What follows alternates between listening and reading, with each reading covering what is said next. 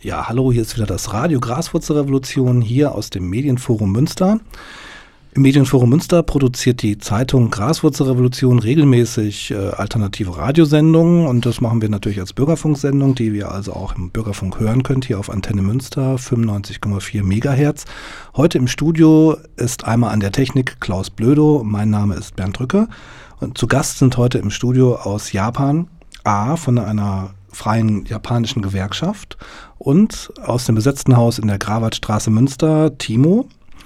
Wir sind, machen die Sendung heute zweigeteilt, das heißt, wir werden uns erstmal mit der Situation in Japan beschäftigen und mit, ja, mit unserem Gast aus Japan, der heute Abend hier in Münster auch eine Veranstaltung machen wird und äh, in den nächsten Tagen und Wochen sicherlich auch in vielen weiteren Städten der Bundesrepublik Veranstaltungen machen will. Und ja, ähm, Du, du machst also heute Abend eine Veranstaltung über die, die Fritas, glaube ich. Kannst du dazu äh, Nein, äh, ja, Fritas ist ja auch drin. Aber wir machen heute eine äh, Veranstaltung über die Lage in Japan nach dem Erdbeben, Tsunami und der sozusagen menschengemachten Atomkatastrophe und die Verhältnisse dadurch äh, von den prä ähm, prekären Arbeiterinnen. Ja. Da geht es auch um Wegwerfarbeiterinnen, habe ich gehört. Und ja. kannst du dazu was erzählen? Was das äh, die Wegwerfarbeiter sind also eigentlich die, ähm, die sind alle meistens Männer, die zum Beispiel im Atomkraftwerk, also für die sehr, sehr gefährliche äh, so Aufgaben arbeiten müssen. Und die sind meistens sehr, sehr schlecht bezahlt oder die sind Obdachlose, die sind Student, äh, Studentinnen, also die manchmal unter 18 Jahr, Jahre alt. Und auch die Ausländer oder Migrantinnen sind drin. Ja, einfach, ähm, die müssen also die gefährliche Arbeiten also beschäftigen in Kernreaktoren. Und ich habe, ich hab also ich habe einen, einen, Fernsehbeitrag neulich gesehen vom Westdeutschen Rundfunk äh, auf dem dritten Programm.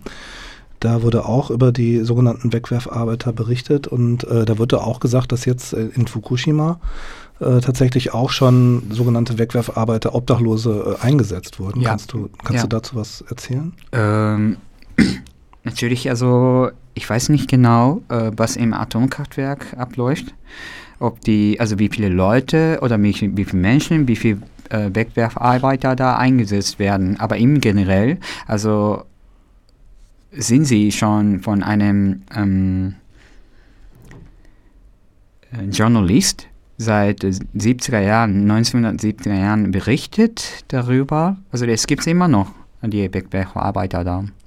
Und ich glaube fest, dass die, also die heutzutage oder heute also noch im Atomkraftwerk, also viele Wegwerfarbeiter eingesetzt werden. Ja. Ich meine, hat ja jetzt durch die Atomkatastrophe in Fukushima, denke ich, ist ja auch noch eine ganz andere Situation. Ich habe jetzt gestern gelesen, dass äh, Arbeitern äh, 3500 Euro pro Tag angeboten wird, wenn sie bereit sind, in Fukushima zu arbeiten. Mhm. Äh, das ist natürlich eine Todesprämie, weil ja eigentlich klar ist, wer unter solch heftig verstrahlten Bedingungen arbeitet, wird äh, ja, wird in naher Zukunft in wenigen Wochen sterben. Und also es ist auch klar, dass die 450 Arbeiter, die jetzt in Fukushima arbeiten, äh, totgeweiht sind. Das wissen sich sicherlich alle, die sich mit äh, radioaktiver Strahlung, auch mit der Situation in Tschernobyl beschäftigt haben. Dort wurde ja von den 650.000 sogenannten Liquidatoren sind ja Hunderttausende gestorben. Es ist, also die genaue Zahl ist nicht bekannt, weil mhm. darüber keine Statistik geführt wurde, aber in einem Interview, was ich neulich gelesen habe, mit einem der Piloten, der, der Hubschrauberpiloten, die damals in, in äh, Tschernobyl im Einsatz waren, der hat halt gesagt, von seinen ehemaligen Kollegen sind 75 Prozent gestorben und 25 Prozent, also die, die noch leben, haben alle Krebs mhm. und haben, sind, ja, leiden alle noch unter der Folge der Katastrophe und der Strahlung. Äh, in Japan selber ähm, was, was wir so in den, in den Fernsehen sehen, ist es ja so, dass die Leute doch sehr gelassen, oder nicht gelassen, aber dass eigentlich viel, wenig Widerstand auf der Straße ist, dass wenig Anti-Atom-Protest läuft. Mhm. Kannst du dazu was erzählen? Ja, ähm, das ist äh, richtig. Also die normalerweise, ähm, es gibt äh, Tag, also jede Wochenende oder so gibt es überall also Anti-Atom-Kraftwerk. Ähm, Demonstrationen überall in Japan habe ich schon, also die viele Artikel darüber gelesen und ich kenne also persönlich ein paar Leute, die äh, sich damit sehr, sehr beschäftigt sind.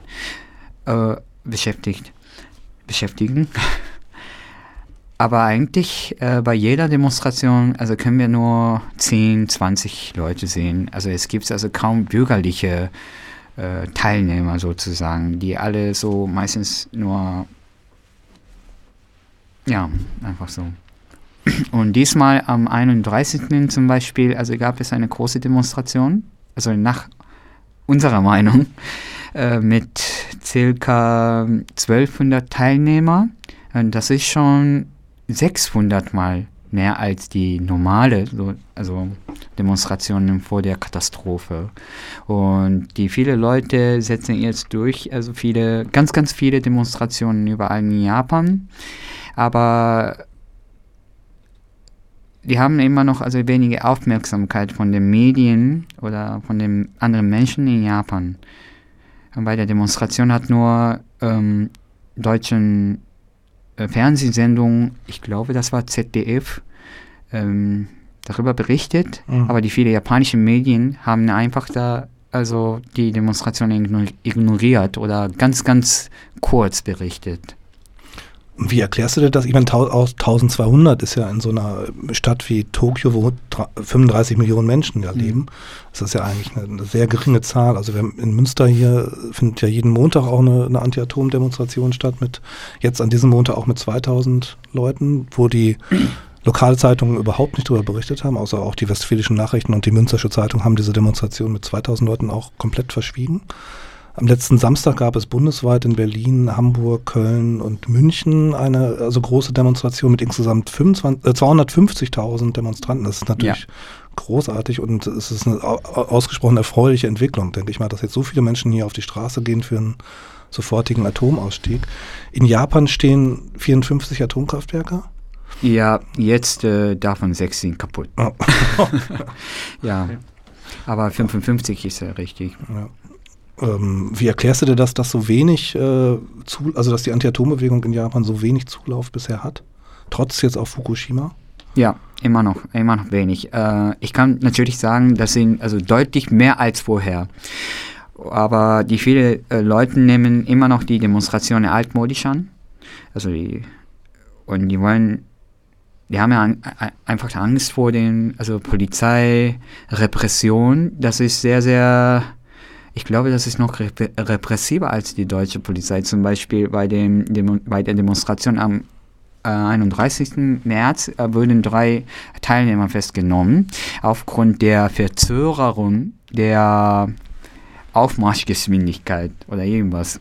Das ist echt so Unsinn, ich glaube. Und die Polizei fordert ähm, häufig total unvernünftig, dass man auf der Straße ähm, nur drei Leute auf einmal überqueren dürfen oder sollen. Ja. Das ist kein Befehl, sondern das ist die Frage von der Polizei. Aber wenn die Teilnehmer versuchen trotzdem, also fünf Leute, zehn Leute auch mal einmal äh, zu überqueren, dann ja, könnte schlimme Sache passieren. Ne?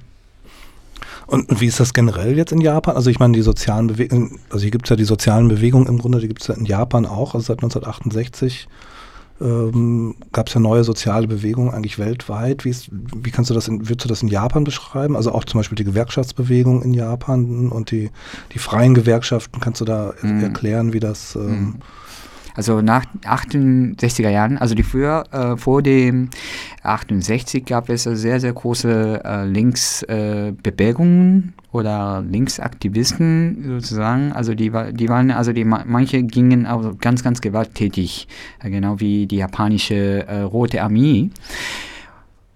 Oh, aber nachdem haben wir die Geschichte verloren einmal, bis 80 Jahren oder so. Und in 80er, 70er, 80er Jahren, also stand, entstanden viele zufriedene sozusagen Aktivisten, so, wie zum Beispiel gegen Anti-Atom-Politik. Und auf andererseits waren, waren die Gewerkschaften, also die großen Gewerkschaften sozusagen Nationalzentren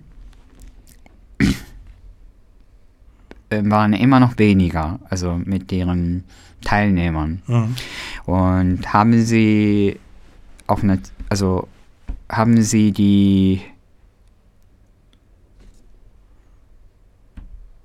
Also sie könnten die prekäre, prekäre Arbeiterinnen sozusagen, die seit 80er, Ende 80er Jahren, 90er Jahren deutlich zugenommen, äh, zunehmen, nicht helfen. Also sie können sie ihnen nicht helfen. Und dann äh, viele Leute ähm, fühl fühlten sich einfach so unstabil und keiner äh, könnten und also könnten ihnen nicht helfen und auf die Akademiker, die Akademikerinnen, äh, Akademikerinnen, die also die früher ganz, ganz gut verdient haben, also verdienen heutzutage sehr, sehr wenig. Mhm.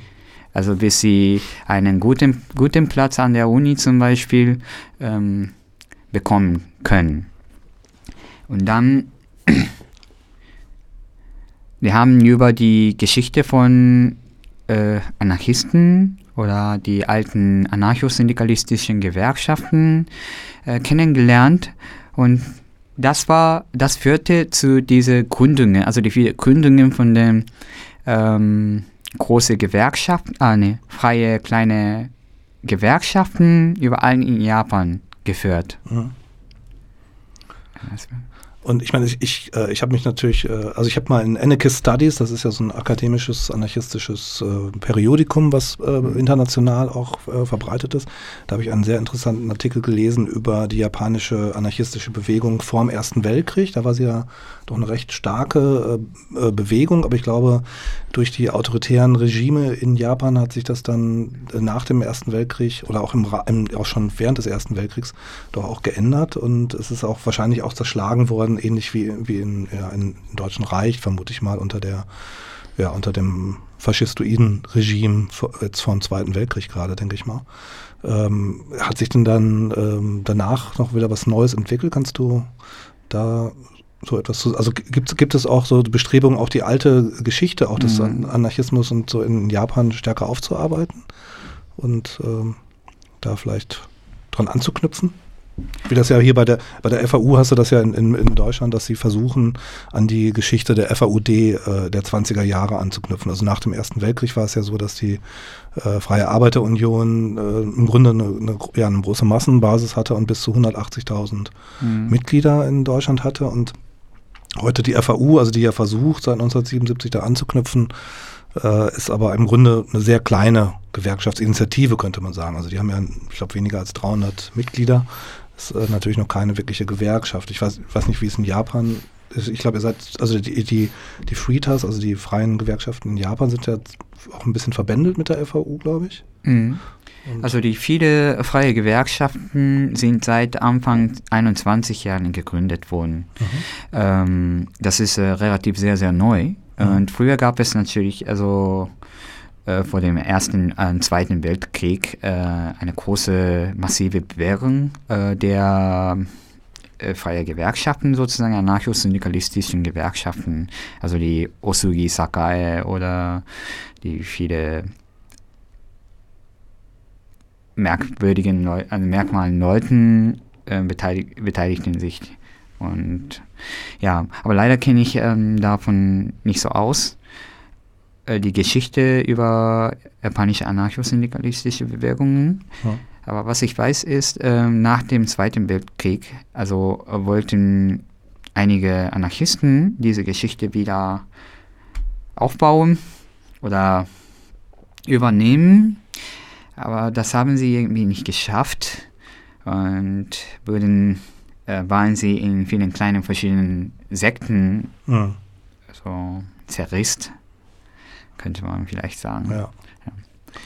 Und was interessant ist, zum Beispiel ich ähm, wusste gar nicht äh, von der Geschichte, als ich ähm, ein Mitglied von einer freien Gewerkschaft in Japan ähm, wurdest? Wurden, ja, wurden mhm. bin. Und mit der Zeit, also durch die Aktivitäten, habe ich die Geschichte gelernt und ja, Kannst du beschreiben, wie die freien Gewerkschaften, also die, die äh, organisiert sind? Also was unterscheidet sie jetzt zum Beispiel von diesen zentralistischen Gewerkschaften, wie wir sie hier ja zum großen Teil auch haben, also Deutscher Gewerkschaftsbund und Verdi, also die, die großen äh, bürgerlichen Gewerkschaften, die also auch hierarchisch gegliedert sind. Wie, wie ist das bei den freien Gewerkschaften organisiert? Kannst du da zu was sagen? Also die äh, große Gewerkschaften, sozusagen Nationalzentronen, äh, sind äh, je nach der, zum Beispiel Industrie, Industriegebiet oder die Firmen äh, verbunden. Ja. Also die haben natürlich also so große Koordination äh, mit den Firmen oder die Arbeitsgebern und so weiter. Und die ihre Tätigkeit sind, also die äh, tatsächlich den Festangestellten, also ihre Bedingungen, Arbeitsbedingungen oder Arbeitsverhältnisse zu sichern, ja. aber nicht die ähm, Freeter, Leiharbeiterinnen oder Teilzeitarbeiterinnen. Also die meisten sind sie, haben sie keinen Zugang zu dieser äh, Gewerkschaft, weil die Gewerkschaft äh, einfach für die Leute sich gar nicht interessieren. Mhm. Und ja, die äh, freie Gewerkschaften organisieren sich selbst meistens, also aus vielen verschiedenen Menschen, aus vielen verschiedenen ähm, Bereichen de, des Arbeitsmarkts äh, Arbeitsmarkts. Und ja, die kommen aus vielen verschiedenen äh, Bereichen, zum Beispiel ähm, Textilarbeit oder Kellner, Kellnerinnen und so weiter. Und mein, also die viele, viele Menschen davon, also viele Mitglieder arbeiten sogar nicht. Also die sind entweder arbeitslos sind oder die sind also aufgrund der zum Beispiel Depression oder irgendwelche körperlich oder äh, geistig äh, Behinderungen, also ihre Arbeit gar nichts mehr ähm, leisten können. Mhm. Ja. Und die fallen dann praktisch auch aus dem sozialen Netz, also in Japan oder also du, hattest ja, ich, ich weiß nicht, wie, wie, also wie viel prekäre, du hattest da glaube ich auch so Zahlen, äh, gibt es in Japan, also prekarisierte? Also laut Regierung, es kommt natürlich äh, auf die Definition an, also es gibt keine feste ähm, Definition für die ähm, Leiharbeiter, Freeter, mhm. aber laut, die, äh, laut äh, japanischen Regierung also gibt es ungefähr 17 Millionen, also nicht Standardangestellte, mhm. die meistens sich für ähm, Teilzeit oder Vollzeit Leiharbeit oder irgendwie prekär, prekären, also Arbeiten beschäftigt, beschäftigen. Ja. Mhm. Und davon äh, gibt es ähm, ja, hier gibt es die Statistik. Also ja, ungefähr 18 Millionen Menschen ah. sind dafür tätig. Und das ist ungefähr ein Drittel ja. der alle Angestellten in Japan. Und äh, ungefähr 6 Millionen Leiharbeiterinnen.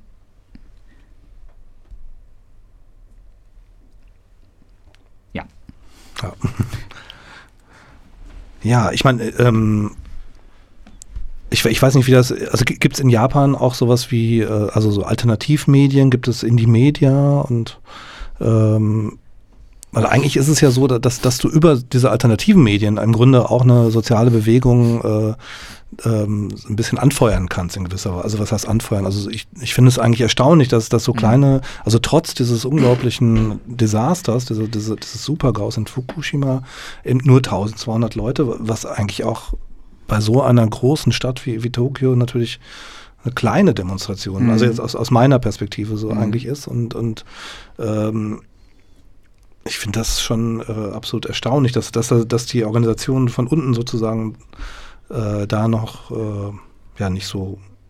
Also eigentlich hier würde wahrscheinlich totale Panik ausbrechen, wenn, wenn jetzt in, in, in Deutschland ein Atomkraftwerk äh, kollabieren würde und es ein Supergau jetzt meinetwegen hier äh, in der, im Münsterland gäbe oder so, da, würden, da wird eine riesen Panik entstehen und es wäre, also äh, wenn man jetzt die Bilder aus Japan sieht, da ist also immer eine, also die Leute stehen Schlange, es wird nicht geplündert, mhm. sondern die Leute stehen weiter Schlange und holen sich die rationale, äh, also ihre 1,5 Liter, 1,5 Liter Mineralwasser am Tag äh, ab, weil das, Leitungs, das Leitungswasser kann ja nicht mehr getrunken werden und das äh, ähm, ich glaube, das ist, ist schon sehr erstaunlich. Also es ist eine sehr äh, disziplinierte äh, Gesellschaft. Kannst du das erklären, warum das so ist?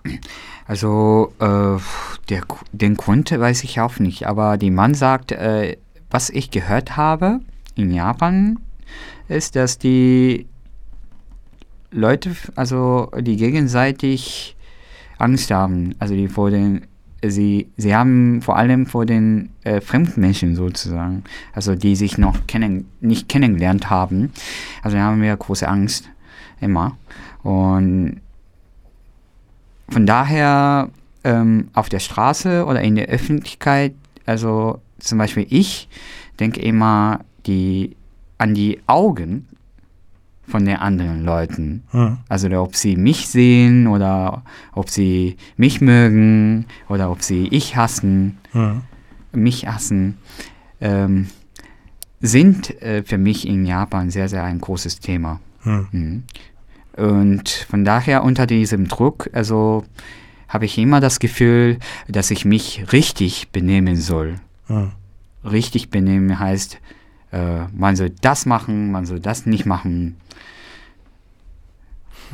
Und wie meinst du, wie, was, was, also welche Chancen siehst du, das also auch jetzt praktisch auch zu ändern, also im Grunde die Gesellschaft stärker aufzurütteln und vielleicht größere Demonstrationen und Protestaktionen, vielleicht direkte gewaltfreie Aktionen und so weiter, dass sich sowas stärker verbreitet und um auch Druck auszuüben. Weil ich glaube, ich glaube, wir sind uns hier im Studio einig, dass es im Grunde muss es einen weltweiten Ausstieg aus der Atomenergie geben und zwar mhm. sofort. Also eigentlich müssen alle 443 Atomkraftwerke weltweit sofort abgeschaltet werden, weil sowas, was jetzt in Fukushima passiert ist, kann natürlich in jedem Atomkraftwerk passieren, weil Menschen Fehler machen und weil äh, es keine Technik geben kann, die von Menschen gemacht ist, die eben fehlerfrei wirklich immer funktionieren kann. Und deshalb kann es überall natürlich auch zu einem Supergau kommen. Und von daher ähm, welche Perspektiven siehst du, dass in Japan sich eine Bewegung entwickelt, die den Druck von unten ausübt, für, eine, also für einen Ausstieg aus Atomenergie? Also ich finde das äh, eher negativ, also für die Bewerbungen in Japan, weil die äh, Menschen immer noch also so so wenig sie die sich für die